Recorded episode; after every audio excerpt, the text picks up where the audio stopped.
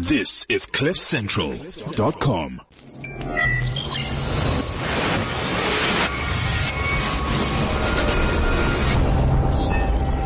Youth Leadership Platform. Here's a powerful thing. I mean, it's got a lot of firepower. If you can figure out a way to wrestle that fear, to push you from behind rather than stand in front of you, that's very powerful. Multiplying leadership. Moving society the millennial way. You don't want to end up going after goals and dreams and neglect yourself. Welcome to the Youth Leadership Platform with your host, Bongani Tau. Gotham, take control. Take control of your city. This is the instrument of your liberation. See, old friend, I brought more soldiers than you did. Identify yourself to the world. Youth Leadership Platform. All right. Um, welcome to the Youth Leadership Platform with your host, Bongani Tau. Uh, we're in the building again and we are doing amazing things with amazing guests. Uh, today's guest, um, guest rather, uh, promises, um, to bring us a lot of insight into the hashtag Thuma Mina campaign that is um, ran obviously by uh, the ANC under the leadership of uh, President uh, Cyril Ramaphosa. And today's guest is uh, a well-esteemed, powerful, um, I'd, I'd say young woman, but she is a woman of no small reputation. She is a member of uh, parliament in the National Council of uh, Provinces and the provincial whip of Gauteng and whip of finance and appropriation uh, committees. And this is Tasneem Motara. Welcome to the show. Hi, Bongani. How are you? Thank you so much for, for coming to the show. I'm well. I'm well. Thanks for having me. Uh, besides, besides the flu, which is something you can get over, I think I'm, I'm, I'm doing alright. Yeah. So hashtag Thuma Mina is in, is in full swing. You are part of one of the biggest uh, political parties in South Africa, shaping and moving the country. There's, there's a lot of commotion that's going on in the country currently.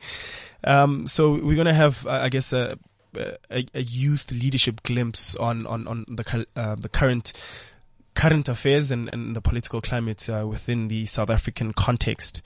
But before then, I'd, I'd love for our listeners to get a insight of who is um, Tasneem. So, if we you can take us to the younger. Um, the younger version, version of, of, of, you, yeah. Who was she? Where did she grow up? And what were what what were her some of her aspirations in life? Well, um, I'm yes, I'm I'm young, but I'm not youth. I'm 35 years old. Um, I am the second youngest member of the of the ANC in Parliament. Younger than me is Mdu Manana. Oh, okay. Yeah, he's a year younger than me. Um, well, I grew up and still live in Benoni on the East Rand. Yes, I love it. Um, I'm not going to leave anytime soon. East Side. I love it. I mean, it's a nice place to grow up in. Um, lived there all my life, went to school there. Um, I went to, I finished school at Benoni High School. Oh, interesting. Okay. Yes. Um, primary? Where did you go? Uh, I went to two primary schools, Benoni West Primary. Okay. And St. Dominic's for Girls. Oh, okay. Yes. So, um, you can tell education was a very, uh, strong point for my parents. They Sure. looked for what you can coin as good schools. Um, Within, in and around Benoni, in Benoni, yes? yes. So we went to relatively good schools. I grew up in a big family. We five siblings. Uh, so our friends were, were each other, that sort of thing. I grew up with extremely strict parents. uh, so, So yeah. that, that must have reflected on your report card. possibly Straight A's, yeah, nothing less. Yeah, never got into trouble, never bunked school, never did any of those teenagey things.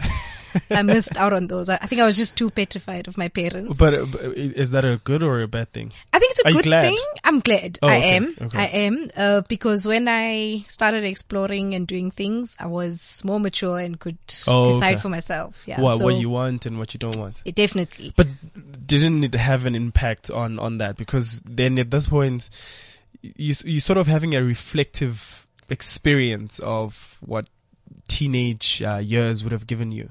No, look, I, I wasn't, um, detached from what was happening Oh, around okay, me. okay, Yes. Uh, I mean, I had friends at school, you know. And yeah. Yeah, so I wasn't detached from what was happening around me. It's just that I was too petrified to do it myself. Oh, okay. Yeah, I was just, uh, I always had images of my mom and my dad like slaughtering me, you know, skinning me alive. So I just, yeah, so I just never, That's intense. yeah, they, they were quite strict. Um, it never happened. Mm-hmm. Yeah, I just had images of it, pos- of the possibility. So, um, so that's where I grew up.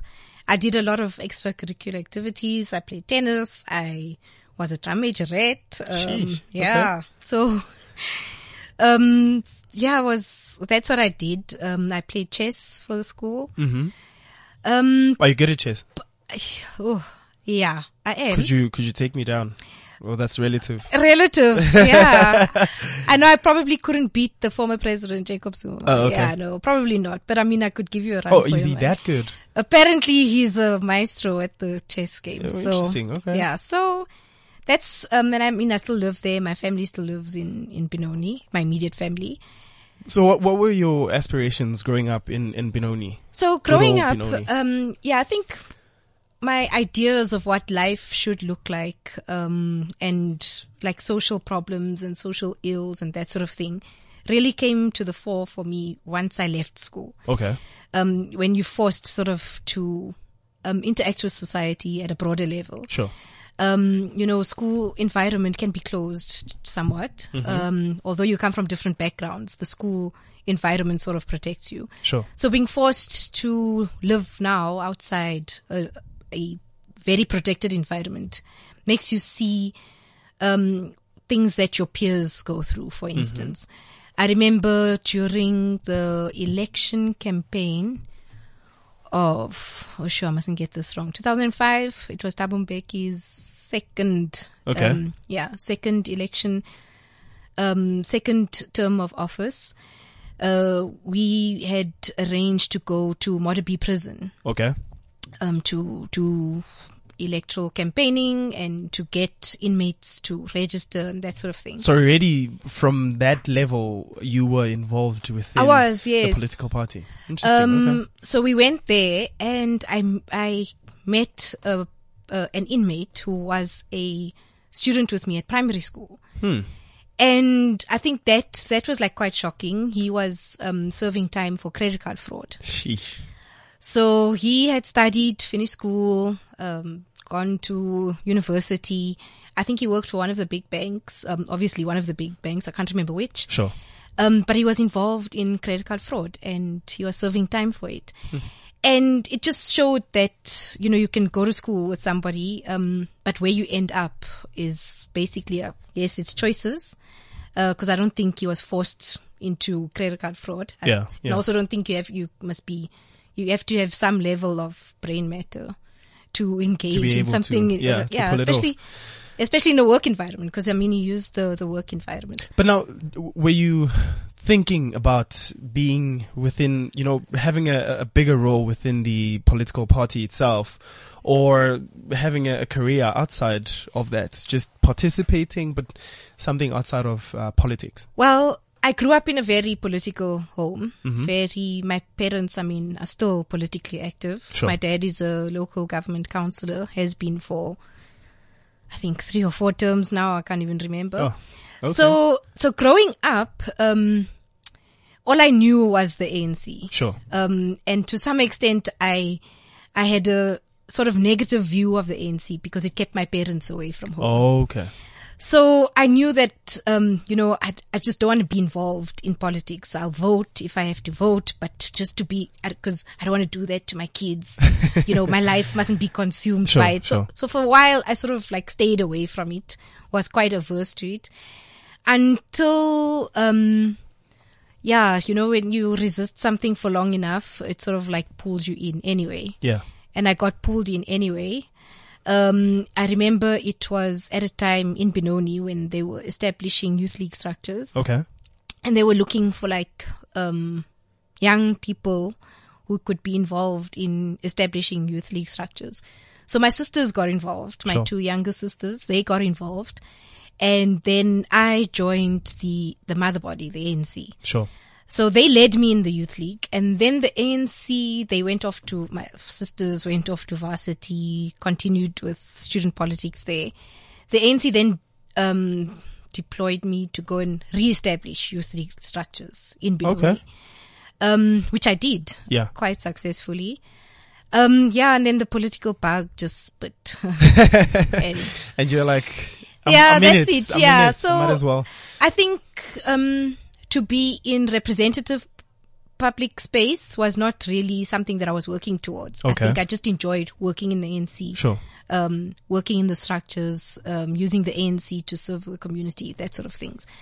Um, the opportunity to serve in Parliament came in 2014. Mm-hmm.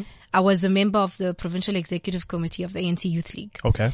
And through that process, I was nominated into the ANC's list process. Sure. Um, but I remember f- um, thinking very little of it. Um, I was like quite low on the list. Um, but I mean, I was, for me, just making it on the list was, Was- like was- a yeah. great achievement. Sure. I was like, uh, yo, it was just amazing. just to see your name published Sure. on the list was good enough for me. So we continued with election work. Um, I remember I had to vote as an early voter because I was representing South Africa at United Nations. Um, at United Nations Youth, um, it was the process of the the development goals, the to the sustainable sustainable development goals Okay. that we have now. Sure. Um, so I was representing South Africa at UN Youth, and it was at Sri Lanka. Um, and we were leaving the day, uh, the day before elections. So I had to register as a special voter because Sure. I was going to be out of the country. I registered, I voted, and left. And then we were watching the the voting results from Sure. Sri Lanka, and they were so scary. Oh, man, they were they were shocking for the ANC especially Yeah. um, and I was on the provincial list. Um, so I think I was more worried about people who were in the legislature who were not going to make it back, and you know, you know, a lot of them thinking, "Oh, the NC is just like lost so many seats." Sure. Sure. I came back from Sri Lanka, I went to work, um, and then I got a call from the now Premier David Makhura. At Okay. the time, he was the provincial secretary of the Okay. ANC. Sure. And he called me to come and see me at his office. And I thought, ah, he probably wants to like say, okay, uh, you didn't make it. And, and I thought, and I thought, okay, there's no, there's no need really, you know, I'm you can fine. just tell me over the phone or Yeah, like. I'm fine, you know, you Sure. don't have to do this whole emotional thing. I'm cool. Sure. And he called me. I went to his office and then he told me, you better, um, resign immediately. You're going to Cape Town. And, uh, you, we're sending you to represent Gauteng in the National Council of Provinces. Wow. Yeah, and that's how quick it happened. So I resigned, went home. I remember having to buy a dress, something formal to wear. Sure. Sure. And I had to leave to Cape Town to be sworn in later that week. And how has the experience been? So, how has the experience been after Mm-hmm. that? As well, what are your key responsibilities in that uh, portfolio?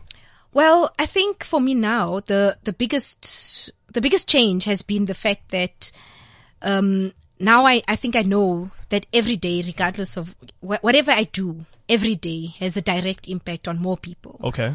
Um, so I, I'm in the finance and appropriations committees. So whether it's oversight, whether it's, um, approving the budget, Sure. I know that somebody's life is impacted and probably somebody I'm never going to meet. Um, so working in ANC structures meant that I worked with ANC members Okay. a lot of the time. And it's people that you know, people that you, you serve with on an ongoing basis. And the space is smaller than in representative politics. Um, so that was, that's, that's, that's, that's always at the, the, the top of my mind. Sure. Knowing that whatever I do, every day, um, somebody's life is going to be impacted. Mm-hmm. And of course, it's up to me whether I impact that life positively or negatively. Sure. So I'm always conscious of that. Um, so, so I guess, uh, it's more, um, it's a greater responsibility. Um, and, and I take that as just, not just a privilege, but, um, like that responsibility has to be taken seriously. Sure. Um, so that, that is the big difference, really, from just serving in a political party, making sure the political party grows, remains, um, wins elections, to now um, putting into action what the political party has said. Well, so and then what what is the responsibility of a chief whip? Okay, so in the National Council of Provinces, uh, we are nine, the nine provinces are represented there and each province is, each provincial delegation is led by a whip, provincial whip. Okay. Um, so you have the chief whip of the, of council who is a whip of all members, but each province has got a whip that leads the delegation. Sure. Is a link between what happens in parliament and the provincial legislatures. Oh, okay.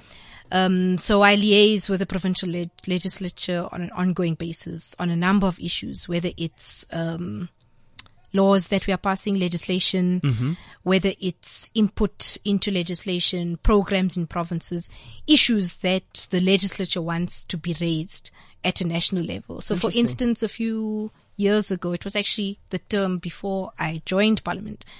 Um, the issue of um, acid mine drainage in the West Rand, Okay. which is what is a national competence.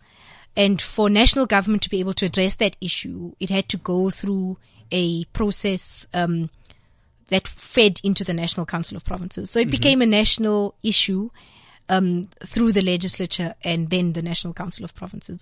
Otherwise, you find that a lot of things that are supposed to be taken over by national government doesn't really because they, they, they, they remain within, within the legislatures. And there are a number of other examples. Um, but the acid mine drainage is probably one of the most recent, especially for Gauteng. And you, so you, you also involved in a lot of uh, youth leadership uh, programs that run. I'm, I'm of a mind that a month or so ago, you were in France, uh, in, in, in, in, in, engaged Mm-hmm. in, in one such uh, program. Take us through that. Uh, what's what's what's entailed there? Okay, so and the what are the objectives? Yeah, well? the French government, what they do is um, every year they identify future leaders across the world um, to participate in the f- uh, future leader program in France. what what's the criteria? Do you know? Um, no, they just there's no specific criteria. Okay. The it's through um, diplomatic channels, so the the the, the embassies in a country uh, would sort of watch, um, keep their ear on the ground, and look to see who are young and upcoming. Uh, future leaders Sure. in that country, and then what they do is they nominate you um, to the French government, um, and motivate as to why you they think this person should participate. Um, so they have, uh, I think, approximately 80 participants per year, but they come from all over. Um, I know Lindiwe Mazibuko was one. Okay. A few, okay, obviously Years a few ago. years ago when she was still a member of parliament, yes. And, um, there have been other, there have been other South Africans that have been part of the, of the, of the program. What it entails is you give them a f your focus areas Okay. and areas that you are currently or futuristically looking at. Okay. Um, and then they, they, they set up panels, they set up, um, interviews, meetings with very high level, relevant people in the different sectors that Oh, interesting. interested in. Yeah. So that's what it was. And my, my interests really are, um, on the, on the fourth industrial revolution. Okay. Let's let's let's let's discuss that. Yeah. So, um, my my interests in, in relation to the fourth industrial revolution is how will it change or affect or impact governance, Okay. um, and how is it going to affect or impact democracy? Sure. So, for instance, um, we now, of, okay, for instance, I'm now a member of the Constitutional Review Committee. We're going around the country, um, discussing, uh, and looking for views around the section 25 of the Constitution, amending or not. Okay. So it is a person to person process. Uh, we've had in excess of 500,000 written submissions. Okay. Um, and then on any given day, we listen to 200 um, submissions, personal submissions. Now, if you take into consideration the fourth industrial revolution, it's going to change how societies or communities interact with legislators. Okay. Um, you don't have to do a face to face um, interview or interaction. Sure. definitely. Um, you can get real-time responses on service delivery issues, which in some places is happening where the government is at a level to respond as quick as people are able to Send to in their request. send or complain or register their issues Sure. is is is is is what we need to to to answer. So, what are the types of what are the what are the types of skills that government must recruit to be able to respond to citizens who are actively participating in a society um, channeled by the fourth industrial revolution? Democracies. How is it going to change democracies? Is there going to be um, a need for public representatives or parliament as an institution the way we see today. Um, so if you look back in like real way back when history, you had monarchs, Sure. uh, which don't really serve a purpose, um, today. Today, yeah. Yeah, they ceremonial, they, you know, they're there, whether they're not there. It, the it, it doesn't make any difference. it doesn't. The Sure. state continues. Um, you have multilateral institutions, which don't necessarily play a big role in, in in terms of what they should be doing. Will the fourth industrial revolution change that? Will it make states um, as independent entities, the way we understand them now, irrelevant? And will multinet- multilateral institutions become the new world order, the new state, as we understand it, for regulating how people work, um, how people live? Because, excuse me, Sure. because if you, the monarchs did that, regulated how people, how societies operate. States do that now. And multilateral organizations are really just a platform for engagement. Um, is the fourth industrial revolution going to force multilaterals to be more um, active instead of just uh, an engagement platform? So how is democracy going to change? And then, um, and the, the, the last aspect that I looked at on Sure. the fourth industrial revolution is, of course, um, youth and how they, how societies or how, how governments, whether they are or aren't, um, readying society and young people to be able to, to engage, uh, fruitfully Sure. yeah. So, um, I mean, our school, our school systems are still very rigid. Mm-hmm. Uh, you go to school at eight, you Come out at three, come out four. at three, you have two lunch breaks, um, and that's not necessarily the way it should, Actually, it be. should work. Sure. You know, I mean, I visited a, a business hub, um, an incubation hub in France. Okay. Nobody has an office. Interesting. um, people just sort of sit wherever, do their work.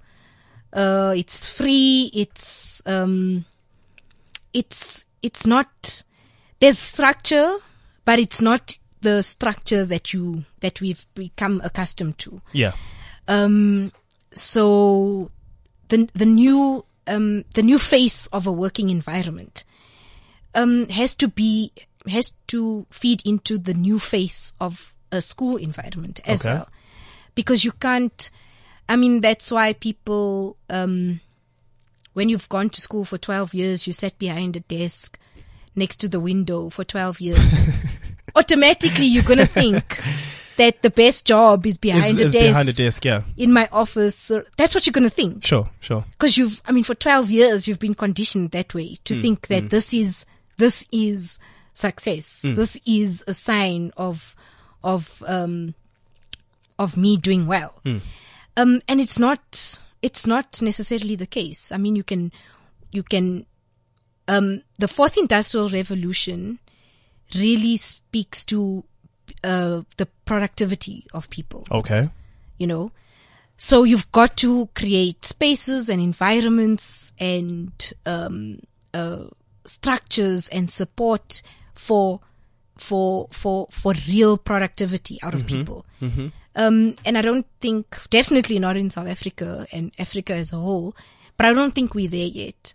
Creating opportu- uh, opportunities for, for pure productivity. I mean, you can be productive in three hours as a, of, in a day as to, opposed to working six 16 hour hours shifts, exactly. And, uh, you're just not productive, uh, but I'm getting many work hours out of you and And then you're just claiming a lot of money as well. exactly. What what what were some of your experiences um, with ooh, Jacob Zuma before we move into Cyril Ramaphosa and the current campaign that's currently going on? Okay, well, uh, let me say, okay, I don't have personal experiences with him. Um, just really work related, ANC related. I think I said it even in an interview in France. Sure. And I said that South, South Africa is a very, is not, it's not a nation state. Okay. So it's a very dynamic place. Each individual identifies with leaders based on, um, a number of aspects Sure. Personal to them. personal to them. sure. Which makes it, very difficult, right? Exactly. It makes it very difficult to find one um, sort of central figure that people can rally around Sure. because some others are just not going to identify with that person. They'd rather identify with somebody completely opposite. And that's re- it's really because look, South, like I say, South Africa is not a nation state. It's a it's a secular state, yes. So it's it doesn't have religion as the basis of identity either. Um, so you've got uh, so you've got a whole mixed pot that people want to relate to. And I said that if we, if, if we ignore the fact that Jacob Zuma is a, a leader to many, many South African people, the ANC will, um, it will be to the, the ANC's detriment. Okay. Um, and, but in the same way, the ANC has to, I, has to accept and I, and realize that many, many people within the ANC are leaders in their own right. Um, and find ways of harnessing that in a collective way to be able to draw, um, ordinary South Africans that support and are followed by them. Um, so I think he does have a role to play um, in terms of balancing uh, the support base of the ANC. Uh, we've always, I mean, we've seen the ANC support base shift Sure. in terms of class. Some some capital states as well. Definitely. Metropolitan cities. Exactly. Sure. You know, um, metropolitans are even more more difficult to to really get the the flavor of what it what they want. What, what I found interesting is, um, I think Karyn Maughan from Mm-hmm. ENCA tweeted once and, and, and, she said something, uh, along the lines of, I'll be delivering an address, uh, to a group of students Mm-hmm. and I will be speaking about, um, what, um, she, she, she spoke about, yeah, some things that would have, would have had or had negative impacts on the country. And then she goes on to say, the former president is not one of them. But I'm like, this person is from an organization and a media platform that has spent the last nine years really preaching one narrative about the man. And then- Vilifying exactly. Exactly. And then to, to, to, to, to come out and then tweet something like that. What are your thoughts on that? Look, I, I did see the tweet actually, and I thought, um, well, the ANC possibly, not only the ANC, I think governments as a whole across the world, wherever I've traveled, I mean, I've heard this, have a love-hate relationship with the media as a whole. I'm sure if you spoke to Donald Trump, he would, But he's a troll. It's well, you would, different yeah, you would, you would, he would give you his his real opinion about the media.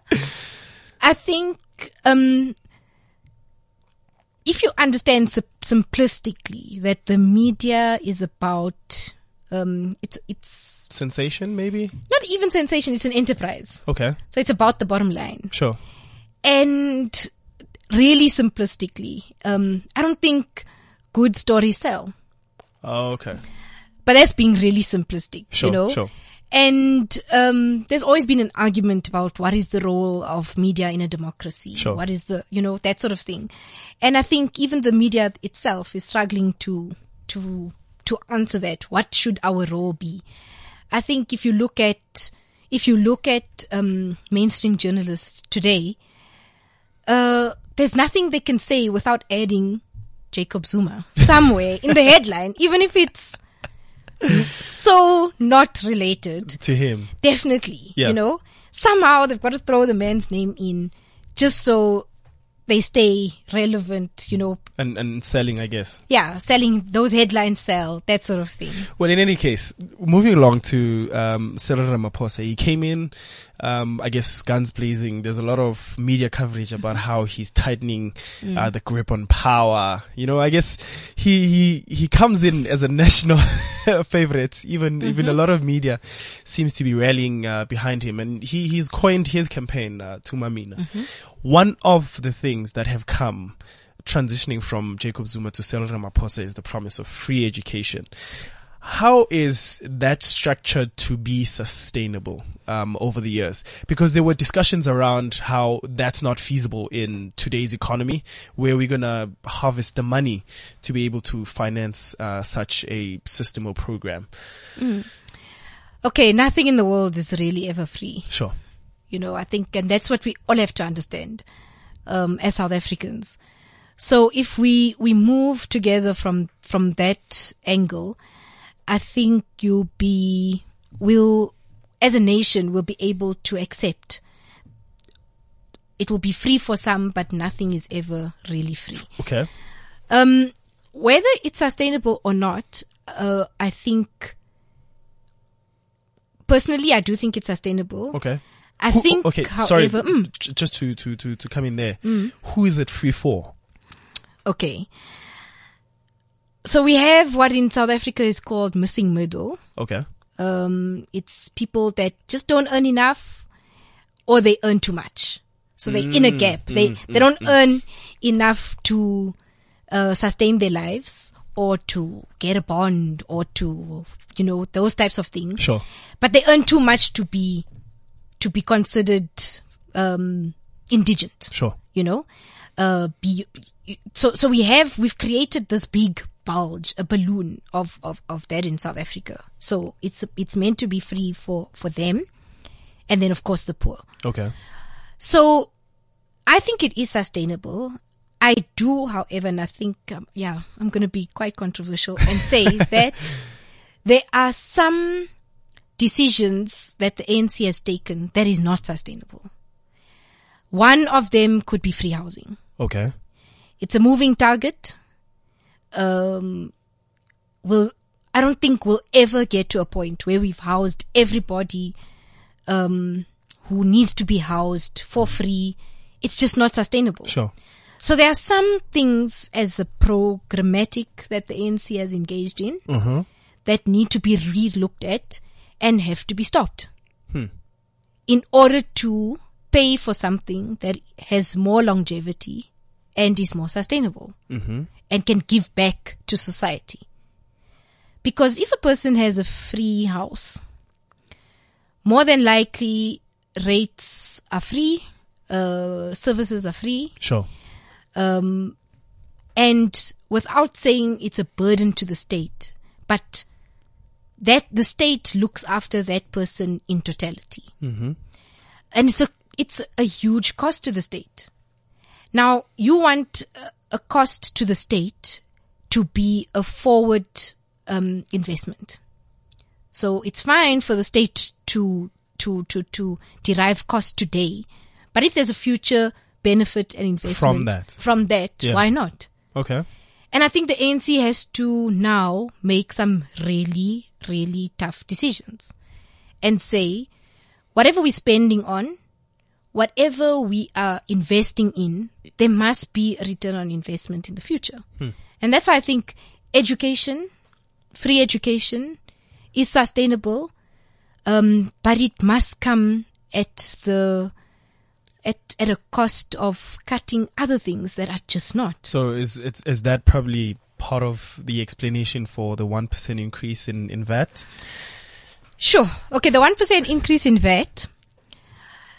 Okay, from a purely financial perspective, yeah, sure. because I think some of these things, um, of course, the decisions that politicians make up are politicized. Sure. But from a purely financial perspective, governments um, have few um, few bases of, of, of income. Okay. So it's tax revenues, um, it's it's trade tax. Um, basically, it's it's it's your basket of taxes. Sure. So whether it's trade revenue, personal income tax, company tax, that sort of thing, that's that's the base that that government must work at. And I think um, it's definitely it's it's it's a regressive tax. VAT is regressive um, because it pushes the prices of everything up. Um, the cost of living goes up exponentially. Food, traveling, the cost of transporting food and that sort of thing goes Sure. up. Sure. So it is regressive. But the fact of the matter is that South Africa is at a, is at a stagnant growth rate. Okay. So we've reached the limit of growth. And that is our problem. So we at um, break even. We're making enough That's it. just to We- sustain that's it. everything that's currently going on. And the fact is that if we don't increase our tax base, we're going to sit with this problem perpetually. Petrol hikes. yeah, the pain of everyone's They- existence. you know, you know, Definitely. You know, you know, you know. it's uh it's i think for look um the parliament is there is a process now with parliament going to look at how the the the, the our fuel prices um are determined. Um so so remember that our fuel price is determined by a number of different parts that make up a fuel price per liter. So you have the road accident fund, you have the fuel levy, you have the price of um, uh, fuel per barrel uh, against the dollar and that sort of thing.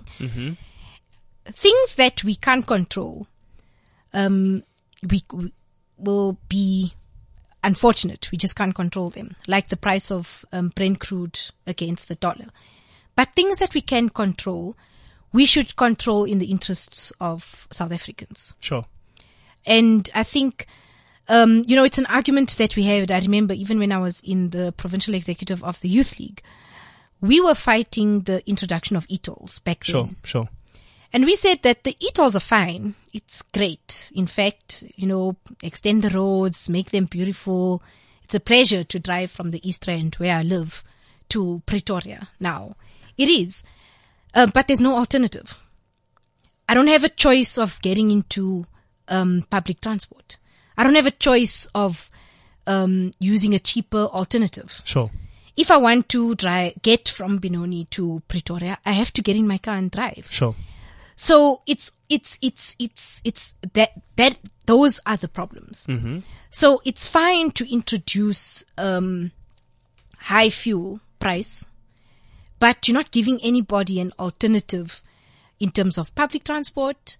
In terms of, uh, for instance, we, we, we, we import so much Sure. um, instead of locally cultivating, growing, producing. Because when you grow, produce, manufacture locally, you drive pri- prices down. Mm-hmm. If you are importing really simple things, the prices are going to stay up.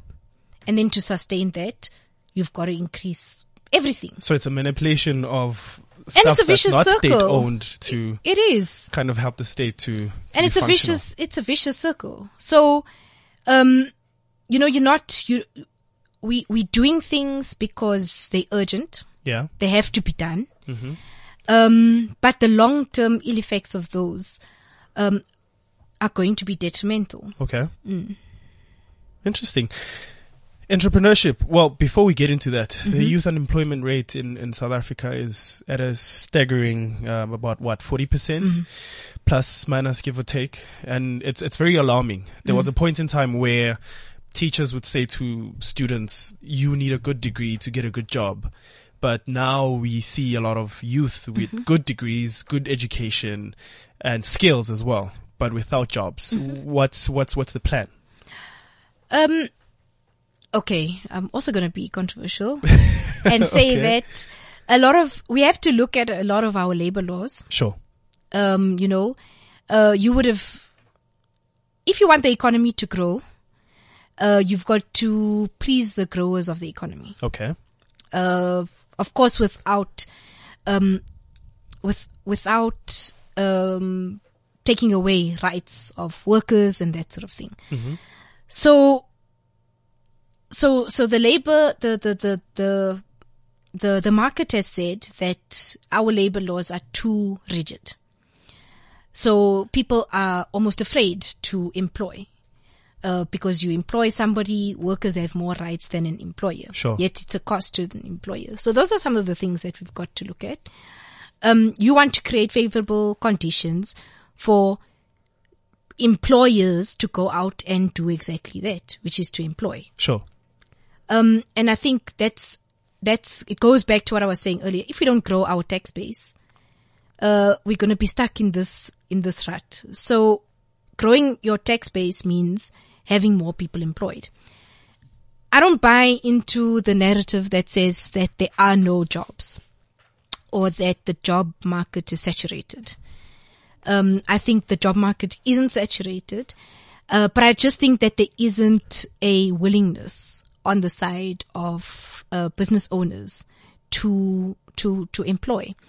Entrepreneurship um, is slightly different. But now, in in, in that Mm-hmm. that that willingness Mm. from from you know a, a government point of view. Mm. What can be done? Because I'm thinking about all the students that don't have power really to take on private sector and say, we want to be employed, employ us, right? Mm. And It that's where government comes in. Sure, sure. Mm. And government has got to, like I said, look at things like labor laws. Okay. What is it that employers are saying are making them averse to employing? Labor laws, uh, they just feel that, you know, once you employ somebody, you can't get rid of somebody who is not productive. Uh, you're sort of stuck. That's why there's such a big boom in, in labor broking.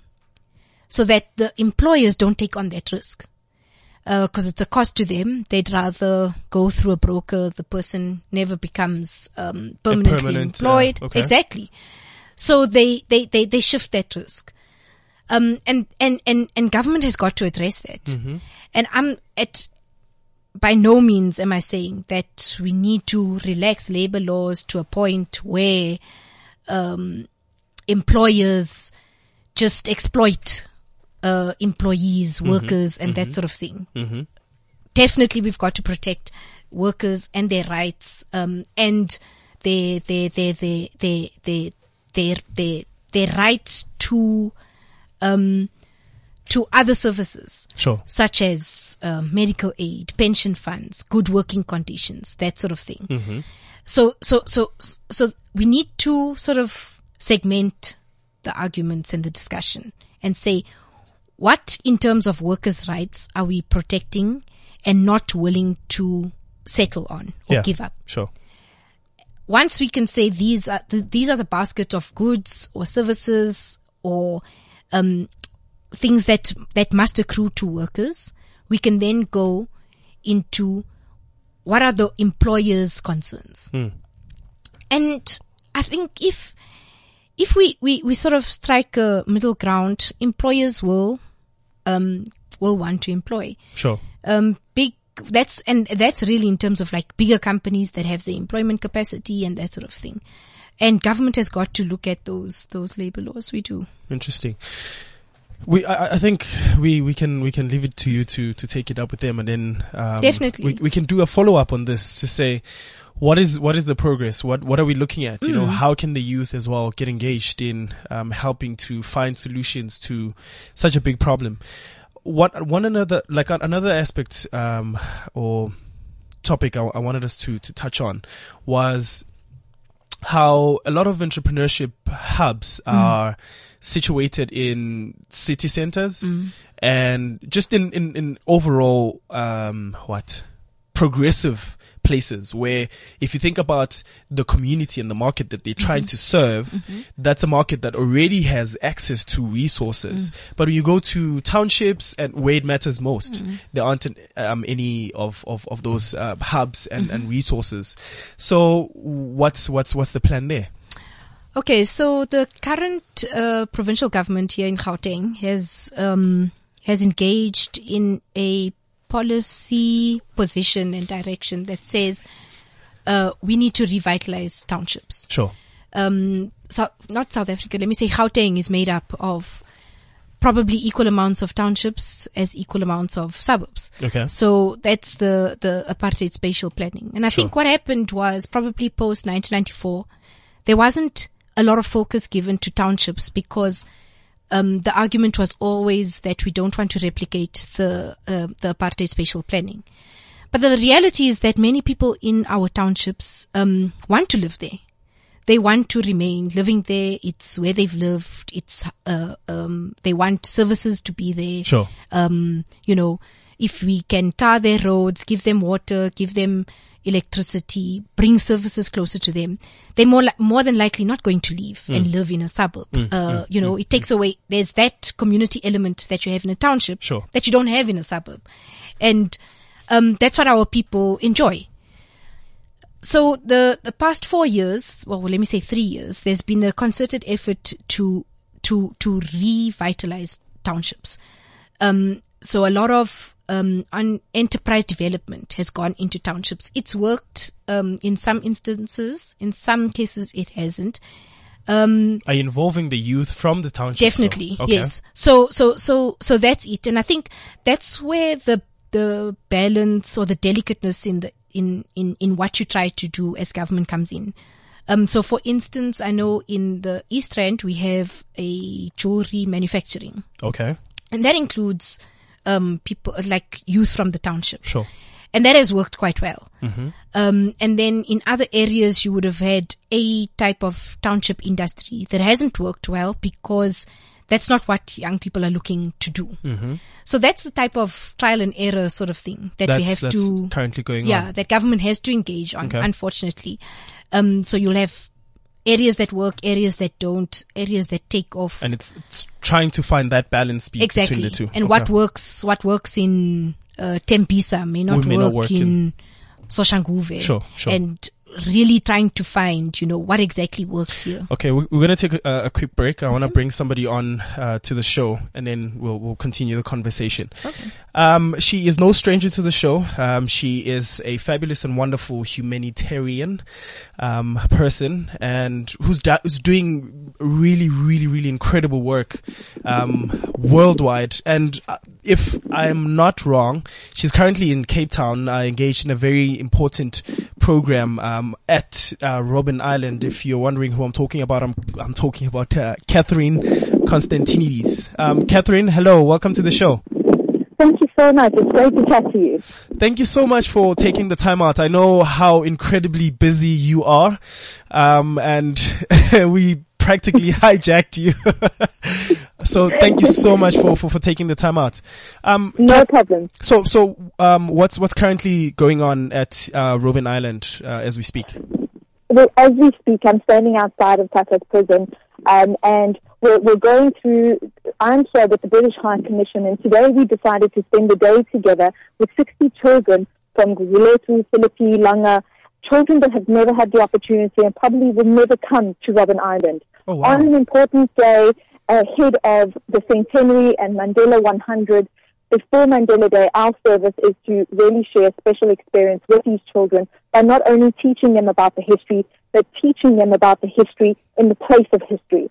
And alongside doing that and spending the day on Robben Island, we've also been engaged in a cleanup of this island. Oh, wow. And I must sadly, sadly say that the, the condition of the island outside of where prison cells are, you know, just sort of on periphery where people don't necessarily go, is mm-hmm. really, really shocking. There are layers and layers of waste and litter, and it's important that we, we take responsibility and we start to clean up.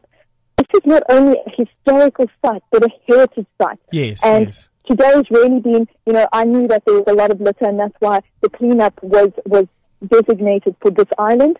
But my goodness, we have to, as South Africans, take pride in our in our national heritage sites, and mm, we've been mm. teaching these children about the importance of them understanding that they have the responsibility of their own waste. We mm. often think that waste and litter is somewhere because of something, but we're the human beings that are putting it there. So we have to reconsider the environment because the political prisoners who were on this on this island and gave their lives for us did not want to see the history and legacy being left in a condition like this. Mm, mm, mm. Shucks. I, I hope, you know, it's, this is resonating with a lot of people and that with, with a lot of our listeners, um, currently listening to the show will take note of that and, and, and, and take action. And you you are giving. I'm of a mind you you also giving a uh, talk on Wednesday, which happens to be coincidentally Mandela's birthday, um, at the Power Summit. Um, would you kindly give us a brief about that? Absolutely. So this coming Wednesday, as we celebrate Mandela Mandela Day, I will be. I'm very honored to be amongst one of a group of unbelievable South African women who have been dubbed um, powerful women of the country who will spend the day really engaging on discussions as to how we move South Africa forward, what every person is doing in their own individual spaces, and how these trailblazers are really pioneering in their specific fields. So I'll be amongst the our very own Terry Pheto, Nomzamo, uh, to name but a few, Tim Foster, and there's many others. But I'm really excited and really honored to be able to share my story and to be chosen amongst these women to share Mandela Day with other young women and other South Africans as we share our story. And mine specifically very inspired by the great man himself and the man of the day, mm-hmm. Who I had the privilege of spending a great deal of time with. Sure. But I know with that privilege comes a great responsibility. Definitely. And, you know, responsibility, you're showing a great deal of that, um, in, in everything that you're doing worldwide. And I think there's, there's a lot that the youth can learn from, from, from your example. And I guess as, as part of your parting words, because you don't want to take uh, a lot of your time currently engaged in a very important work, um, what kind of message would you like to send out to our listeners? I think the message I'd like to leave with the listeners um, of the show is just that as we go into this week, where there's so many things happening, so many Mandela Day projects, so many initiatives around the country, and different people embarking on different things, I, I hope that we will also spend a moment to reflect on the values that this great leader left us with, the values that resonate with us, and how we can, in each of our everyday um, journeys, actually take those values and implement them in the way that we live, and let us live selflessly to lead in our in our individual spaces we don't have to have a title to lead. The heroes that we're waiting for rest within us. And it's really up to us to do something. We have the most beautiful country in the world, and we are the ones that are the custodians of that beauty. But it's what we do with it that matters most. Wow. That is uh, Catherine Constantinides. Um, catch her at a Power Summit on Wednesday. Currently engaged in a very important work. They are visiting uh, with 60 children at the Robben Island. Thank you so much uh, for joining us on the Youth Leadership Platform.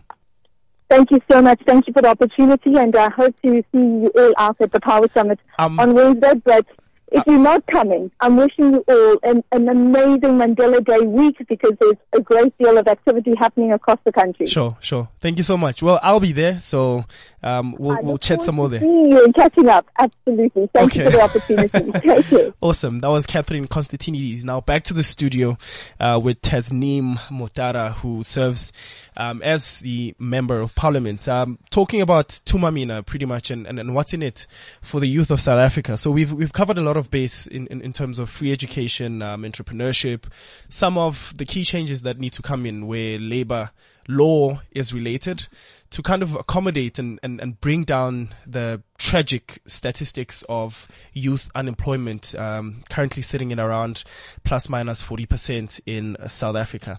What are some of the key strategies? Maybe we could choose your top 3 mm-hmm. uh, from the top of your head that are going to be initiated in in in, in uh, Cyril's uh, term, even if it's just this this um, what proxy term mm-hmm. before the official voting happens that are going to be of great benefit to the youth of South Africa. Uh, well, you, you you would know that he's on a drive to um, to fundraise investment for okay. for some of the um, the work that needs to be done. Sure. So the the work that needs to be done would range from infrastructure uh, building programs and that sort of thing. And like I said earlier, um, you know, if government is going to spend, there's got to be a return on investment. Sure. And I think that's what he is focusing on. So that that investment would have to look at big capital projects, okay. um, infrastructure that would bring market linkages, whether it's from uh, our neighbors or even across the borders. That would make um, that would that's that's one of the the things that he's driving. The other um, would be so, okay, sort of a wholesale cleanup um, and rationalization of state-owned entities. Okay. Um, which I think is important, definitely, but um, notwithstanding the fact that um, it's got to be to the benefit of South Africans. Okay. Because you don't want to sort of um, give up a state-owned entity that is going to just cause us new problems. Sure. Um, and probably the third um, would just, I think his rallying call around Thuma Mina is just about all South Africans sort of lending their hand and putting their shoulder to the wheel to assist or do whatever they can in their space um, to get South Africa going forward. Wow. Okay. Um, so that's whether you're in the corporate space, professional, um, NGO. Sure. Uh, it doesn't matter, but there's something that we can each one of us do that will contribute towards moving South Africa. Great. I think your, your, your story is inspiring, and I think a lot of young women listening to um, the show right now uh, would love to hear, I guess, a, a parting message uh, from um, Tasneem uh, Motara. Uh, you know, overlooking mm-hmm. everything that uh, you've experienced. Just briefly. Sure. Uh, for women specifically, sure. young ladies, sure. I think um, I just we we live in a wonderful country that Mm-hmm. has um, that has looked at women specifically uh, to be able to empower them and put them um, a step ahead of, of their peers. And the opportunities are there. Um, they are numerous and they they need for us to go forward and grab them. Sure. Um, I think South Africans for a, for a long time have been used to handouts and have become sort of a, a, a, society that waits for things to be done for them. For them, okay. Instead of going out to do it for themselves. Um, and I just want to say that South Africans must, let's use what we have to get what we want. Right. And, um, we, we can get it all. Wow. Thank you so much uh, for joining us on the Youth Leadership Platform. For all of those listening, that was Tasneem Motara and Catherine Constantinides uh, talking about the Power Summit that we have been invited to happening at the Lyric Theatre on Wednesday. Um, do catch the podcast on cliffcentral.com. This is cliffcentral.com.